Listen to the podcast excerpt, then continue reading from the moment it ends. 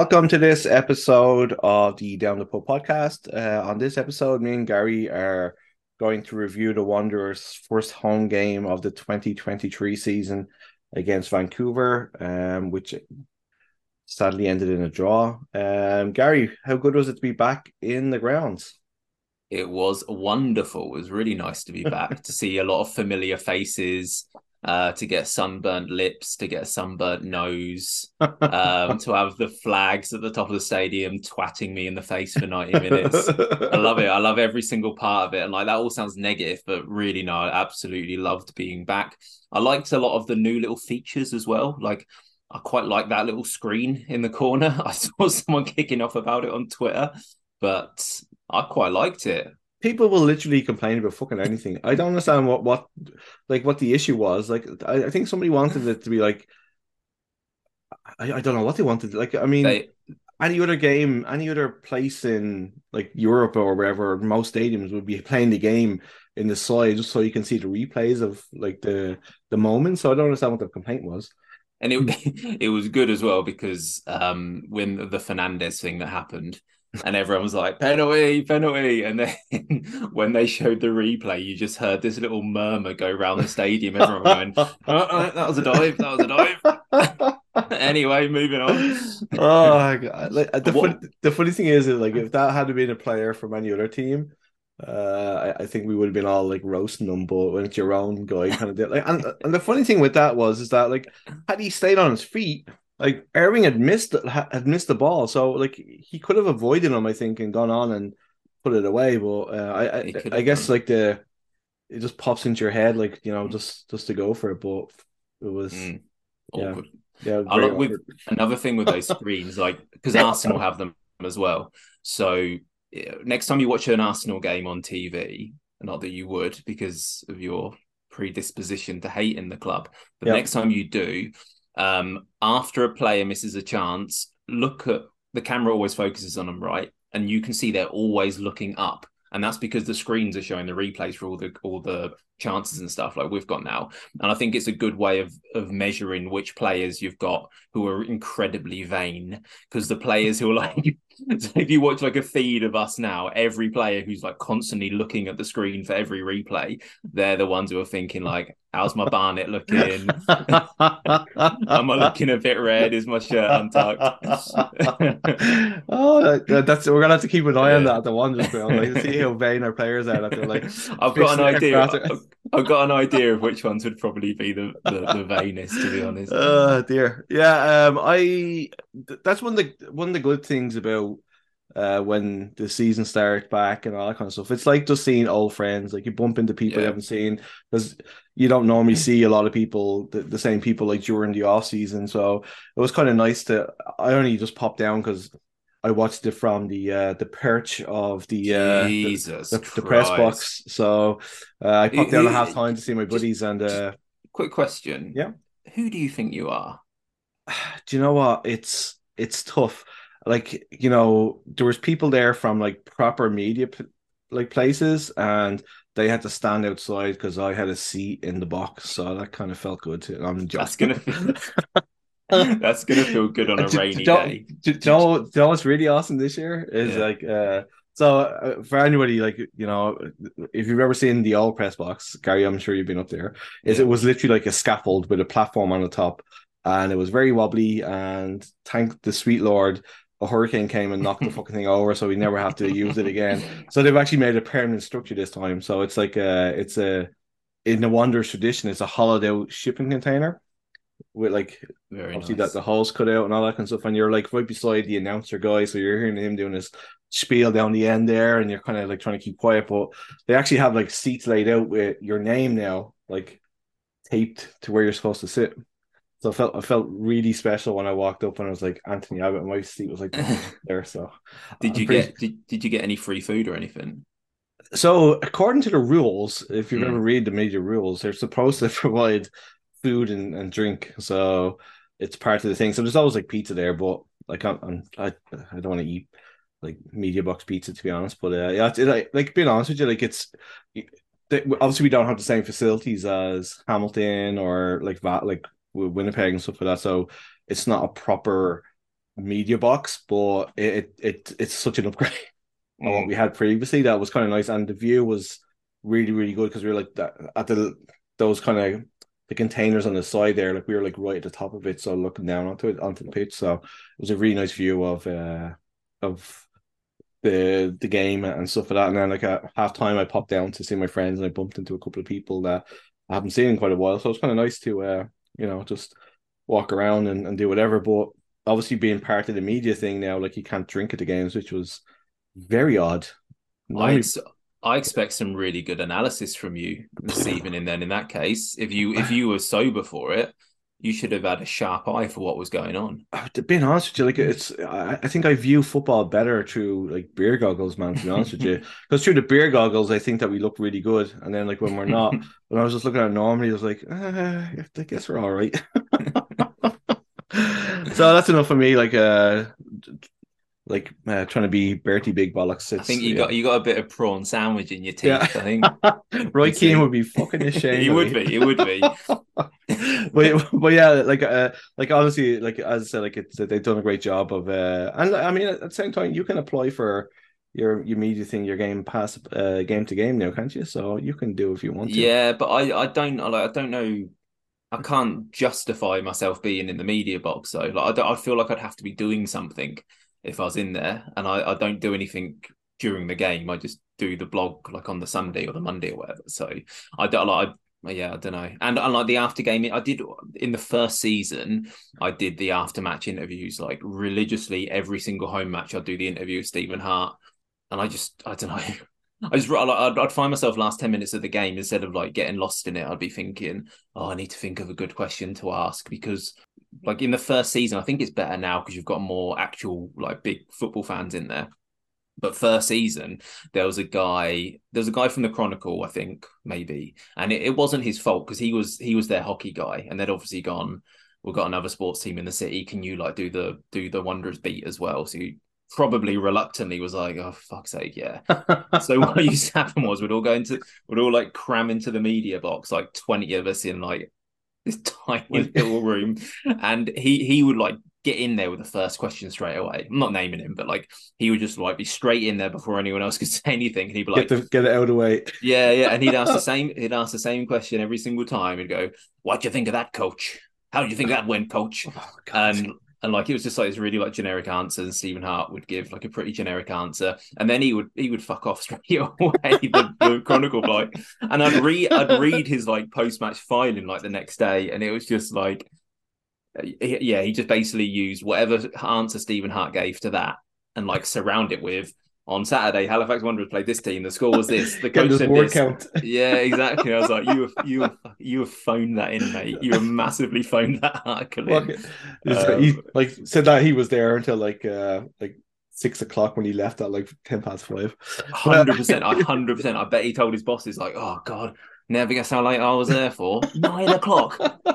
Nine o'clock." They they kept saying to me, "What are you still doing there? You work hard."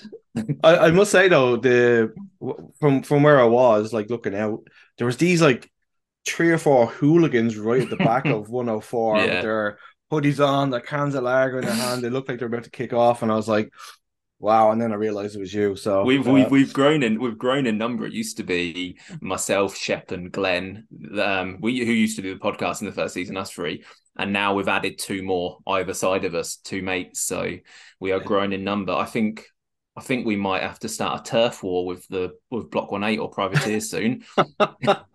bring our bring our firm over for a bit of a bit of a ruckus.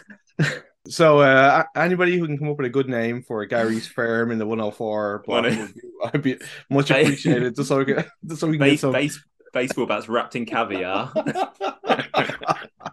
Two- two- like the Fred Perry logo, but with like with prawns. Exactly. so uh, let's let's get, kick into the game here. So you know, um, looking at the lineup, it was there wasn't too many surprises, but I guess uh, young young Colum uh, Colum Colum Cologne, Cologne, yeah, yeah. Uh, he he he started off up front, which was I guess a bit of a surprise because we've usually been starting with uh, Kosi up there. So, um, what did you think of that, and how did you think he did? it speaks to the the depth and the range and variety of qualities that our three strikers have got now. Um, Coimbra obviously is this is huge. Like you you see him in person, he's a really big guy. Um, very physical, very strong. Kosi is kind of a little bit similar, but I think Kosi is more at ease doing the back to goal stuff, which comes with experience, and Coimbra will will get there eventually with that. And then you've got Théo Collomb, who is very very different from those two. He he can do the back to goal stuff incredibly well, actually, but but he also has the pace to spin in and run in behind off the shoulder, which is where the goal came from. And I I was surprised when I saw him in the starting eleven, simply because we hadn't really seen that much of him. So that makes you think, oh, Patrice must prefer Kosi and and um, Coimbra. But then after the game, can't remember who asked him the question, but I, I saw in one of the interviews with Patrice after the game saying, "Oh yeah, we identified that their centre backs don't turn very well." So you see that quote from him and go, "Ah, okay, well that makes sense then." So you've identified a weakness in the opposition centre backs. What do you do? You don't like so so Vancouver's centre backs big, aren't they? Yeah. Like uh, Martinez, um, And Rocco uh, Romeo, Romeo, yeah, Yeah. big, big centre backs. So if you're playing against big centre backs, like why would you play Coimbra and Kosi? Because you're just matching them. You're not you're not offering you're not posing a question to them. You're just going, okay, you're big. We've got some big boys. Let's just have like a bit of a like Andre the Giant Hulk Hogan WrestleMania free off, like just the big boys against the big boys. But instead, he went, now we've got something different. Like, okay, what is a weakness of a big player? They tend to turn quite slowly. They tend to have like n- not deal well with people with low center of gravity, which Théo does. And the goal came from exploiting that that sort of weakness by using his pace. So yeah, good decision. I, was surprised, but when you hear him talk about why, then it makes complete sense. Yeah, I, I must say I was really impressed with um like how much he was pressing them too. Like he wasn't giving their defenders much time on the ball too. Like there was one time there during the, the first half when uh he kind of surprised one of them in the box, kind of got in behind them and, and took the ball off him. So like that aspect of it too, I think he was he was really good. He was he was as good off the ball as what he was on it, and I think he definitely does give us a different option. Like I mean, for for the goal, like first of all, I, I'm sure everybody thought it was offside because he was he had so I much was positive it was offside. Yeah, he had so much space. But then like he almost didn't believe that he was not offside, and he kind of had like a couple of like a moment where he was like, um, he looked over. Yeah, I know. He looked over his shoulder, didn't he? He was like, "What? What's But on it- here?" Then it- it- it's funny how like we've talked about um like the different formations, inverted this and all that kind of stuff. And it was just a simple ball over the top that unlocked them. Uh, so I mean, like, how did you, how did you what did you think of the goal? Do you think it was like? I'm pretty sure you would have scored it. To be honest, Gare. not on my weaker foot. I don't think I would have done. um yeah you you could see you could see actually like um you could see that that's something they would thought about because um afterwards Riley Ferrazzo talked about it being um they, they he he said I think he said they'd worked on it in training and they called it the Jorginho pass because Jorginho has played a few assists like that like from kind of the defensive half space whipped around over the top so it's obviously something they worked on and what I thought was interesting about it is we're now a team who is getting a bit of a reputation for being a very good possession team for controlling games lots of short passes lots of triangles lots of like playing between the lines. So it's nice to know number one for us as supporters that we can sometimes go okay we're just going to play a long ball over the top. So it's nice for us to know that but it's also nice now that whoever we're playing against they can't they can't just go okay, when we play Wanderers, we'll play a high line, we'll really, really squeeze them into the middle of the pitch so they've got no space to like make these patterns. Because now they're going to be thinking, oh, they have got a bit of that in them as well. They can go long, they can go over the top to hurt us that way. So it just it just adds another element of doubt into the opposition scouting team when they're when they're planning for us.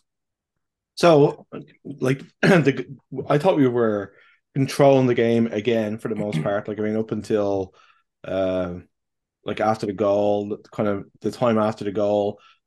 It, once again, like we really needed that second goal at that time just to kind of kill it, and then they made a substitution. So I don't. This might not be true, but I think I heard somebody say that the the coach from Vancouver had said that the guy that came in is it was it Nima or something the guy's name is that I came in. Mo, I've I wrote it down, but I don't know how to pronounce it. Moazeni Zadeh. Uh, I think I think he just goes by Nima. He's number number eight anyway. Number eight, yeah. Yeah. Nima. Okay. Yeah, that's his Nima. first That's name, A lot Nima, yeah. easier. That's what it says in the back of his jersey. So apparently he had shown up late or something like that. So he was actually dropped for the game.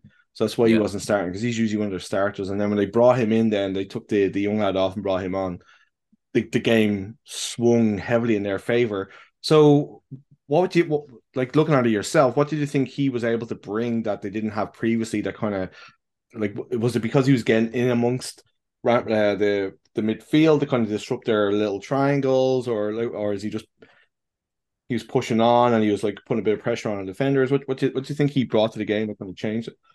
all of the above. So so Vancouver were playing a 4-3-3, which kind of was sometimes a 3-4-3 when their left back formed a four-man midfield. But just for the sake of this conversation, let's call it a 4-3-3. So they had quite a flat three in the middle of the pitch. They had Simmons in the middle, they had Chung to his right, and they had um, St. Louis to his left. So they started with that threat, that flat three-man midfield and we absolutely dominated the first 30 minutes because there was no structural depth to what they were doing it was really really easy to pass through those pass through that line and kind of like work like Lorenzo was just wonderful just like working he was he was working them his spatial awareness and they we just passed around that midfield really really easily for the first 30 minutes Vancouver manager obviously recognized that and thought I need to change something because was this is far too easy. So what he did was he brought in Nima for St. Louis. And he didn't like do a like for like. When he did that, he stuck Nima as the central midfielder of that three, and he put Simmons to the left of him, slightly more advanced. So suddenly they had a bit more structure because you had Sim- you had Nima as the centre midfielder, and you had Simmons and Chung either side, but a bit more advanced. So structurally, they changed a little bit then the next thing they did, they that midfield seemed to be playing about five yards further forward than they were previously, and suddenly they became really, really aggressive as well. So they they weren't massively pressing our defenders in in the first 30 minutes. They were kind of they were waiting for Lorenzo to get the ball then they'd try and press him but he was so good he just played around them. But then when Nima came on they were pressing as a three and almost pressing man for man. So suddenly the three forwards were pressing our defenders and then them three midfielders were really pressing our midfielders as well. And it just suffocated us. We just couldn't get out from like the 34th minute till half time we couldn't get out. And they also turned it into a bit of a second ball game. So they did everything down our right hand defensive channel, so Riley Ferrazzo's side. They kept attacking down that side, and then they would always win the second ball. So kind of go long, a header, it drops down, and then Vancouver would attack and win the second ball. So by suffocating us with the press, by winning the second ball, they just really, really took a grip of the game and didn't let go until until we made a change in the 65th minute ourselves. But it just so I, I kind of I, there's positives and negatives to this. The the negative is a team can suddenly flick a switch and play in a way which we really really couldn't live with. The positive of that is Vancouver only did that in kind of like 10 15 minute spurts throughout the game because there's no way you can be as aggressively pressing as they were in that period for an entire 90 minutes. It's, it's just impossible. So that's good because that means we've got a way of playing which for at least 60 minutes of a game is going to work really well for us but it's bad because we didn't seem to have the answer of how to play out of of that.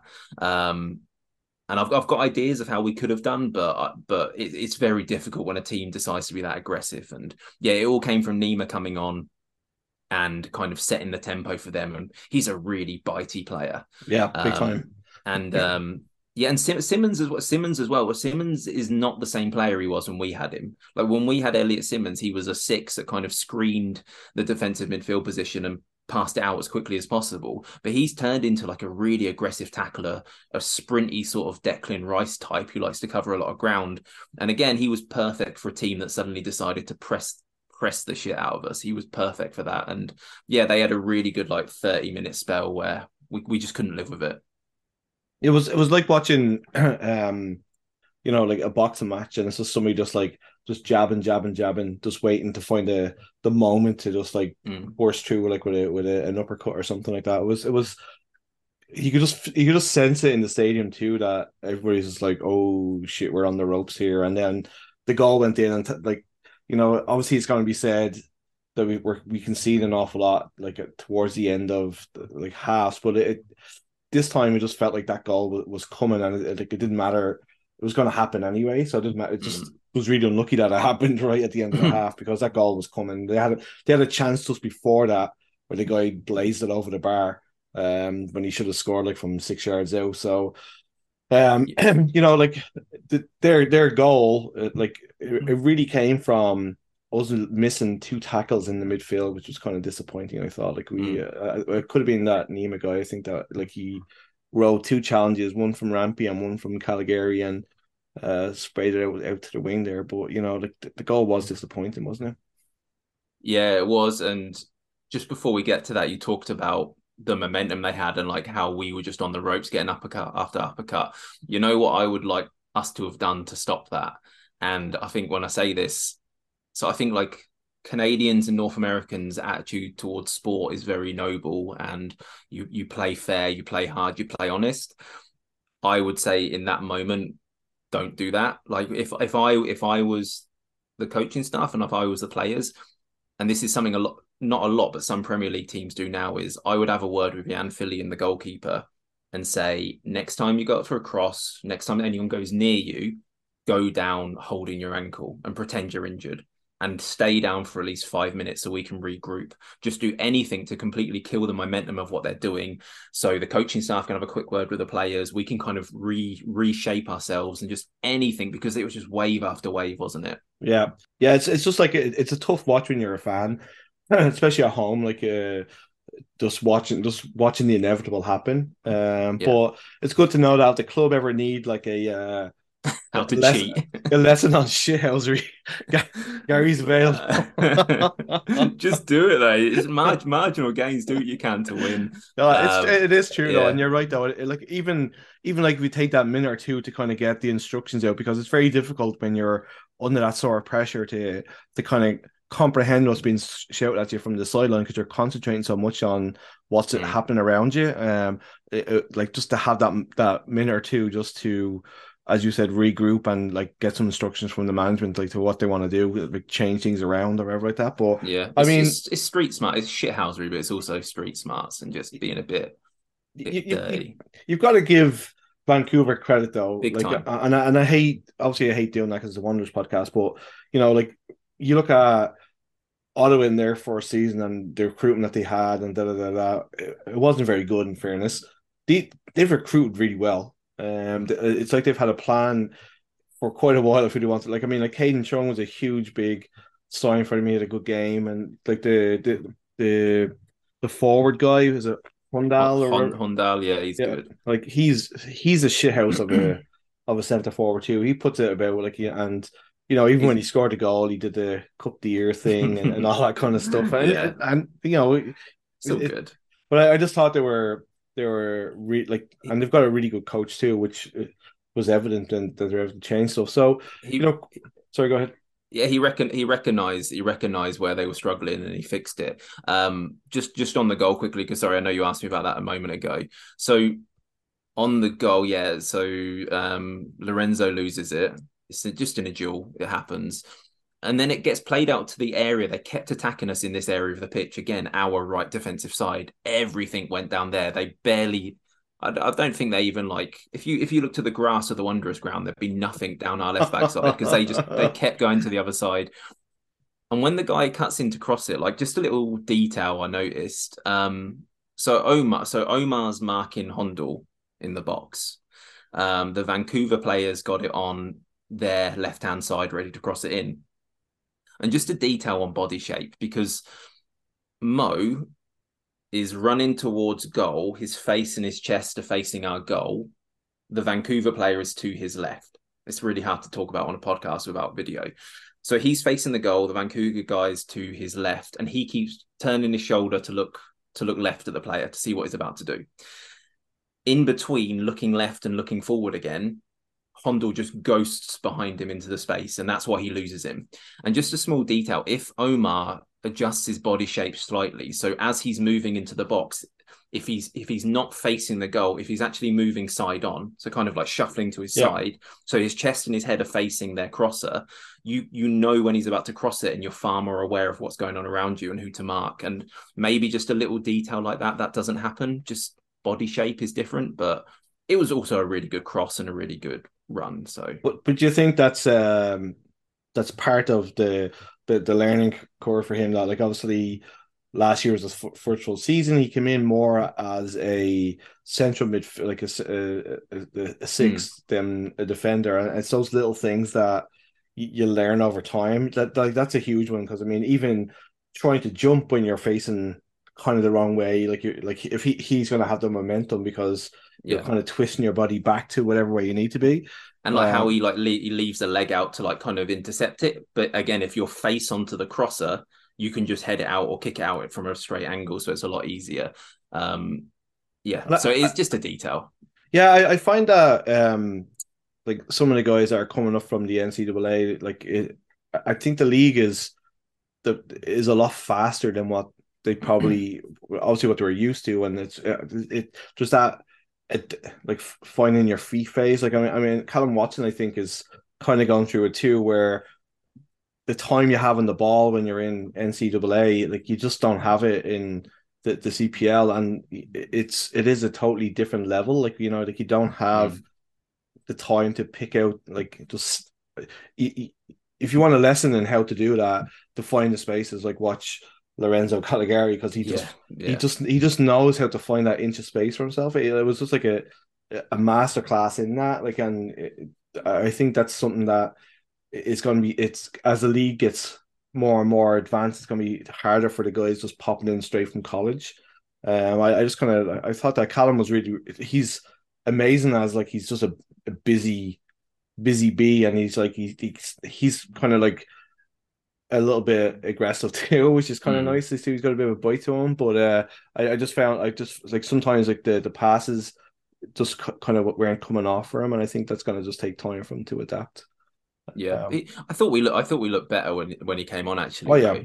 like we. And um, that some of that was game state, but I do think he added. I, I agree. I agree. There's moments where he gets caught a little bit, and that's happened every time he's come on so far. And it'll always be a similar sort of situation. Like he'll be backing into someone, take a touch, but then someone will nip into the side of him and just take it off him, and he'll kind of slide and try to win it. But I thought he was a he was a lot cleaner against Vancouver with his passing, even though there were still a couple of moments like that. But like you said, that's all. Yeah, that's all adjusting to a jump up. there's definitely a really good player there. You can see it, Mm, um, and yeah. it's just a a matter like Mo Omar was the same last year. Like I remember for the through the first what ten games, a lot of people probably thought he wasn't able for this level, you know. And then it, it's it, it just switched for him, you know. Just something just switched on, and he he's come on leaps and bounds. So it's yeah, it's definitely. I don't think it's as easy as maybe people think it is switching from like high level college football to uh to, to the CPL. Um so you know uh into the second half then like we it was kind of like a it was a weird start to the second half. It was kind of like we were kind of a little bit on top. Then we kind of went out of it again. It was it was very heavy and flowy, wasn't it?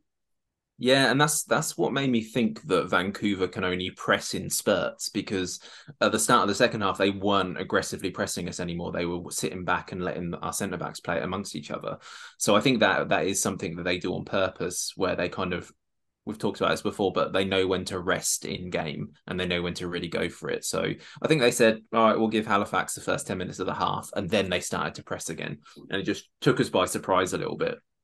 But I think the game the game changed more permanently in our favor when they brought on so Riley Ferrazzo, who I thought had had a really good game actually, and he's I think he's been brilliant for us, full stop. But they brought him off. So he was doing his inverted centre midfielder thing from right back. They brought him off. They moved Zachary Fernandez back to right back, and Rampy dropped in to the sixth role alongside Lorenzo.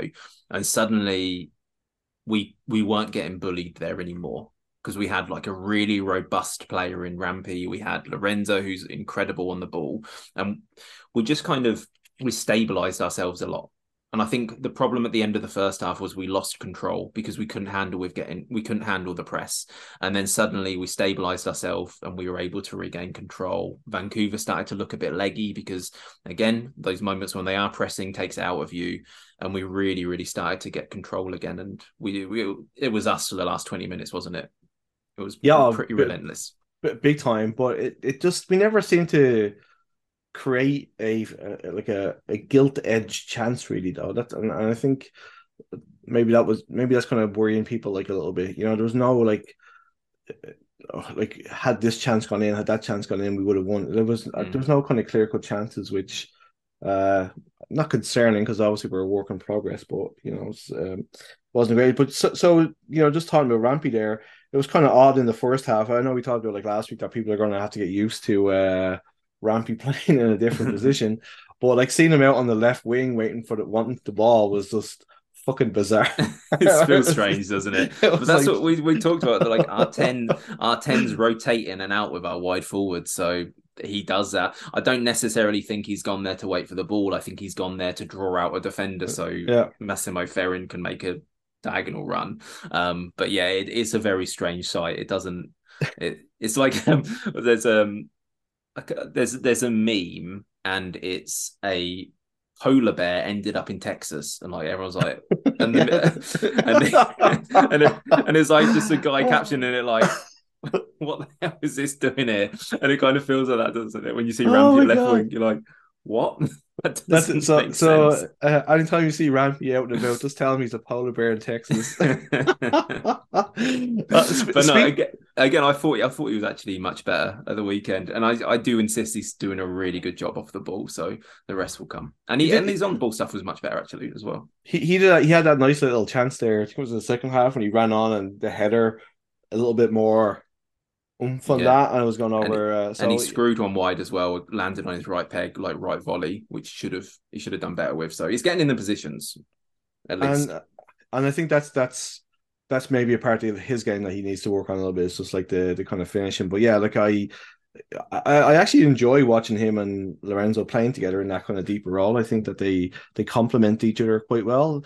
I like there's there is obviously moments when they're kind of tripping over each other a little bit because they have the same kind of football brain, I guess, and you kind of they know where they want to go. Um, but uh, yeah, I must say, like one of the great things about I'm sure you saw from where you were too was being able to because you you don't appreciate it on TV because you don't get to see the full picture um of just how good Lorenzo Callegari is. Mm. I like I I was like mesmerized. I, like I I was just made a point in the second half of just watching, just keep my eye on him, and he, he like it's not just the, the little touches or the little passes. It's like his movement and like he's dragging people with him.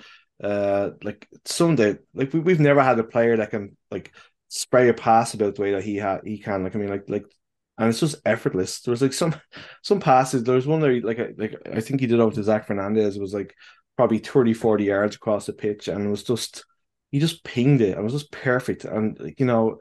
It, it just it's funny that he's ended up in the CPL at this stage. Like it's we're so lucky, and I think that if he keeps going the way he is, like we, he's not going to be in the league for long. So, and I, I, just kind of want to enjoy every minute of it. But uh, what did, did did you get a chance to like from from your Eagles nest there, like to, to kind of keep an eye on because you know as I said, like TV doesn't do him justice. I don't think.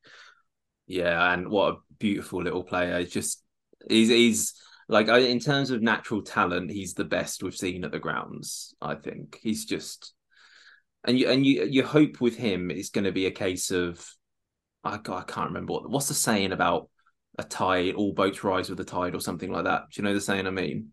No, but uh, like it's, it's it's kind of the idea that he that he will bring everyone's level up to his up at him, level. yeah. Yeah.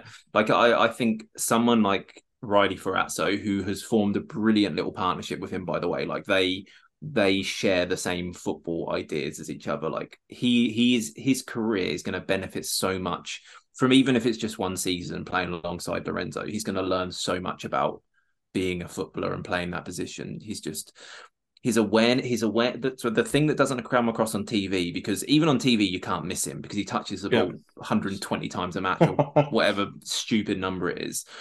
You don't you don't miss him on TV, but the thing you notice when you see him in person is his awareness of space and how because I was what I've watched him on TV and we've talked about this like we've talked about how oh the opposition is probably going to sit a striker on him so he can't touch the ball so much. And I think I think opposition teams are sitting players on him because Elliot Simmons was was like almost man to man in him at times in that game like but Lorenzo he's just so good at finding space and so good at his awareness of space his awareness of what's around him and like and doing it with really subtle movements as well. Like he's not a sprinter, is he? He just kind of like when the game is hot, when everyone is focused on what's going on, he's ice cold and will just kind of take a step back and drift into space.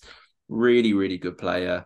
Yeah, and you're right. Some of the diagonals was just like he he plays diagonals like Peter Schaale thinks he plays diagonals, doesn't he? Oh god. I love, I love, I love Schaale. I love him really, he was a fantastic defender, fantastic CPL player. But like, I think in his head when he tried all those diagonals, he thought he was going to nail him like Lorenzo, and Lorenzo nails nine out of ten, doesn't he? He's just Oh, wonderful like, little player. Even in the first half there when uh like the corner routine that we did and the ball Mm. like uh flipped back to him and he whipped in and we nearly scored from it like even that was just No one can tell me he wouldn't be a good MLS player. Definitely not. honestly, and and I I actually I would not be surprised if he's gone in the summer. yeah me too Like, I feel like he's like have you you you've played seven aside and stuff all your life, haven't you?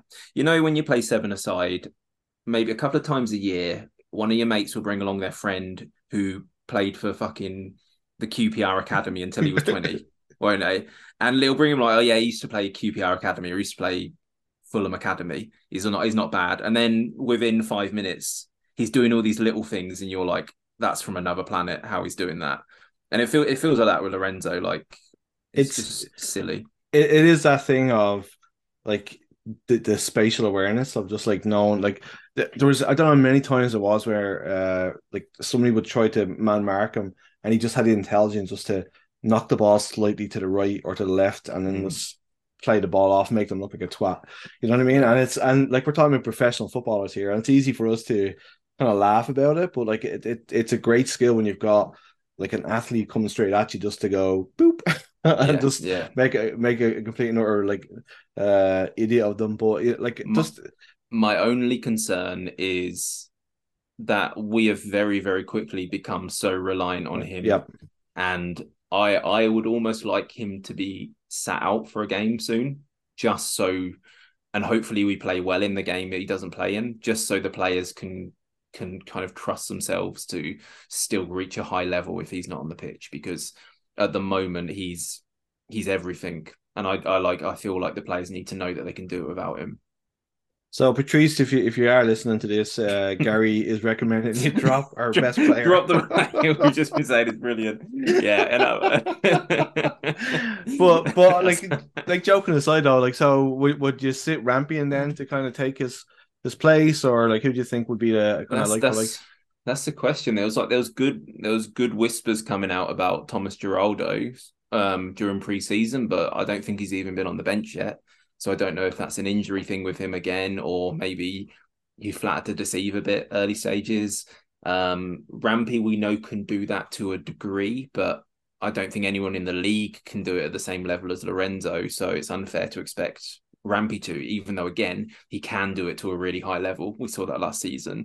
Um, but yeah, I don't really know. I don't think there's anyone that can can kind of do a good enough imitation as Lorenzo. But that that might be a good thing. It might make us not always like not always look for him as the passing option. It might make players kind of look for the tens a bit more, look for the channel balls a bit more. So how how did you feel that um like obviously we're a work in progress. You can see you can kind of see what's they're trying to do. and do, you- do you have that feeling that it's going to click? Like I kind of I, I t- talking to some people and like I think there's still a bit of a hangover from last year. You know what I mean? Like we're all like still a little bit kind of negative because of how bad that season went, but like I actually feel like there's a lot of positives there. Like and I think that like we are definitely going in the right direction. It's just going to take us some time to get there, but we don't look like a team that's going to be very easy to beat. You know, because we've played like I thought the the performance against Forge, especially like we looked pretty solid considering the amount of pressure that they were putting us under too. Mm, yeah, and I, I like I I have a friend who has he's of that mindset that you just said. Like we were chatting about it, and I was bigging up Patrice and the way of playing, the way we've looked, and he said to me like, "How's this different from last season? Like last season, Dorado came in, we like tried to play." Like a single pivot, two attacking eights. We we were quite we looked quite nice on the ball but then we didn't create enough. And he was like how is how is this different? And he's i, I completely i completely accept that point. I completely do. But i know how i feel watching us now and i know i didn't feel like that watching us last season. I know when you look at our games so far in three of our four games we've had like mid 60% possession that's that's like even against Vancouver, like it felt like they had a lot of the game, but the possession was 63% to to um 37%, which is a pretty big a pretty big difference. It's huge. So we're we're keeping the ball really really well. Everything from our box to the edge of their box is really really good. Um and I just hope the rest comes. I don't know if it's going to come. No one knows if if it will come the next because the next stage is when we're one 0 up in these games is scoring again. So you don't get these nervy into ha- insta halves. You don't get these nervy second halves because you put the game to bed when you've got control.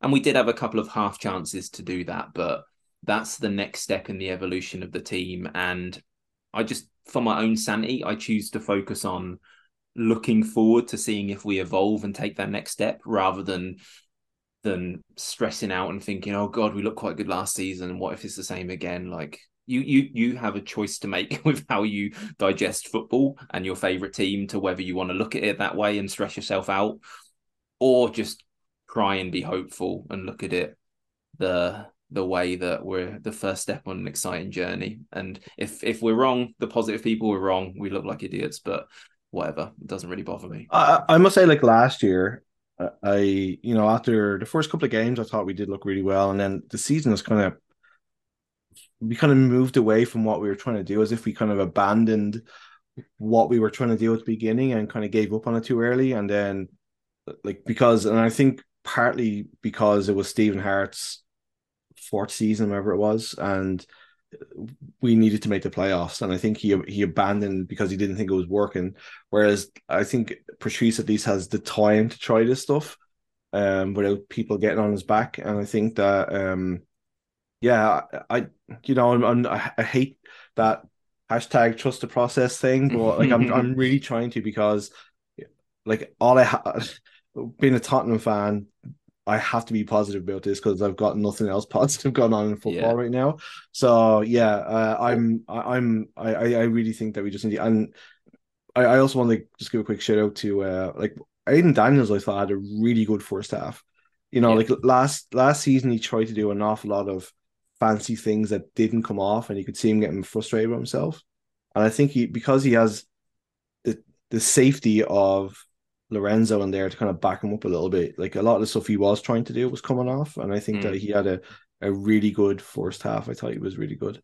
he worked he worked incredibly hard as well you see Yeah. him on their on their goal he is the one sprinting his little heart out to get back to block off that cross so yeah i thought he was good um just final thing on the are we better or are we worse thing the last thing i will say is that no matter if we get better or not like the reason i'm enjoying watching patrice's team so much is because I think we're all learning loads about football from watching them. Like being forced, not forced, we do this for fun, but like being forced to like analyze and watch his games and his team week in, week out. Like none of us knew what a fucking box midfield was a year ago, did we? None of us, none of like none of us fucking knew how an inverted fullback worked and building in like a three-two-five, five lanes of attack, like 10 switching out with the wingers. None of us knew this stuff. I promise you, no one listening knew this stuff. I definitely didn't. But like, so to have a team in my backyard with a coach who is trying to do all this innovative, like De Zerbi type stuff, I think that's a privilege getting to watch that and getting to learn more about the sport because I know, like I have, I've learned loads from it. And if if if nothing else, that part of it I'm really enjoying. He might be an innovative coach who it doesn't quite deliver on the pitch. That might happen. You never know. But I feel like he's got enough good ideas and enough enough like innovative approaches that it will. It will. I must say, like the I'm actually really enjoying watching. The, for for the most part of the Wanderers history, I haven't enjoyed watching the football because for the most part it's been oh. a little bit turgid. I'm actually enjoying watching footballers enjoying themselves mm-hmm. and mm-hmm. players that are playing more to their abilities and uh like not being rigidly set into a formation like it's I, you often hear if you ever listen to tommy wheeldon jr talk about football he's always talking about the, the, the fluidity of the game and changing the system and da da da da da, da. and you kind of like you kind of go like what a load of bollocks you know what i mean? Because it's like it's football's football.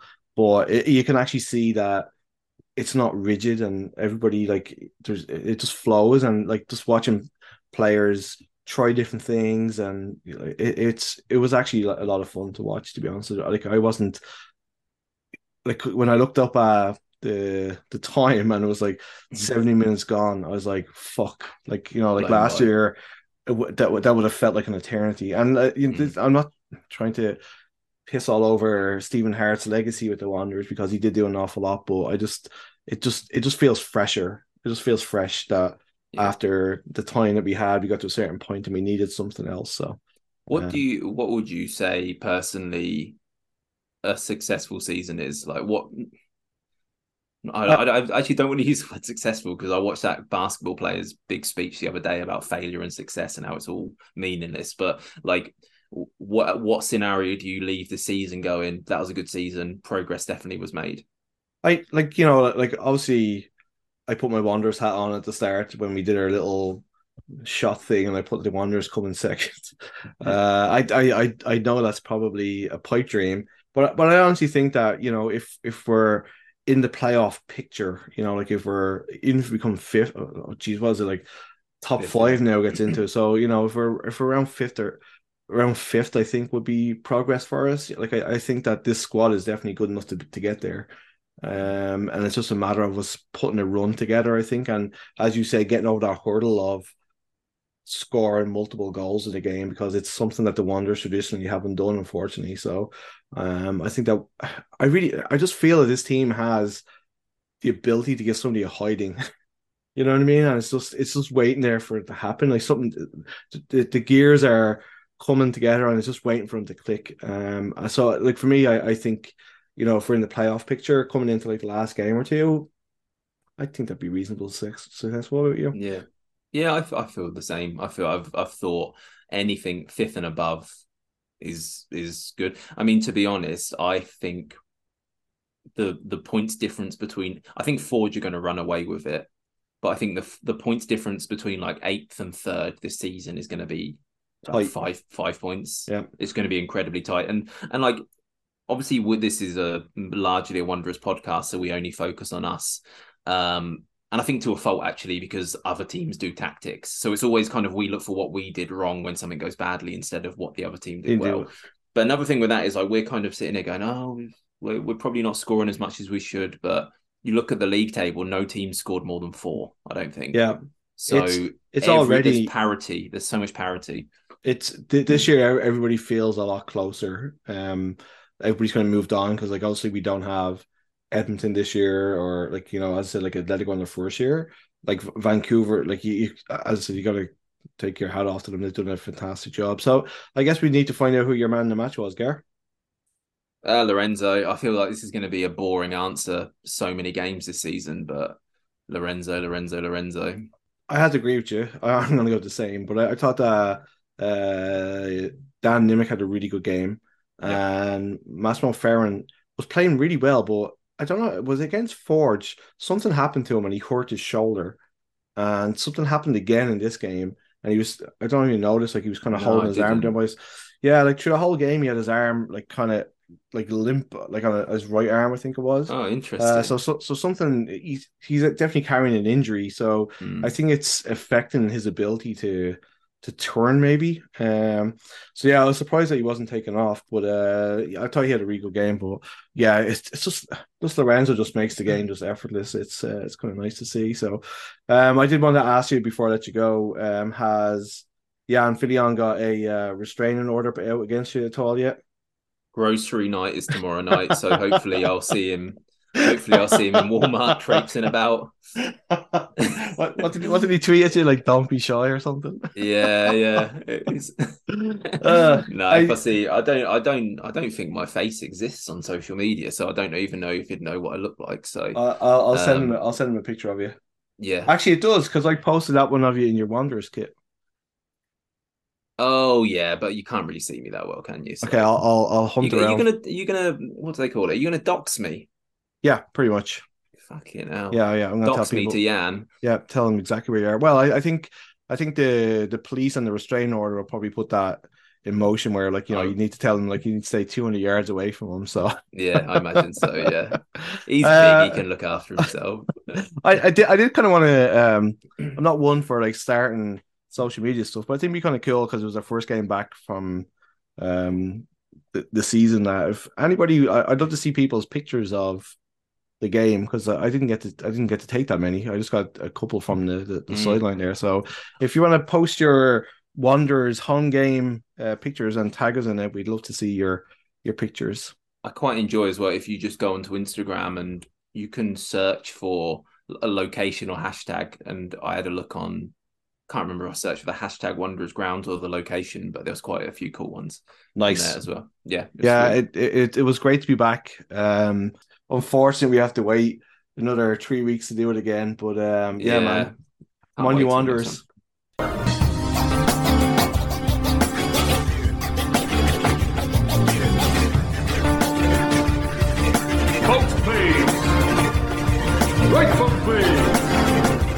Time to drink up, folks. Get out. Out to fuck.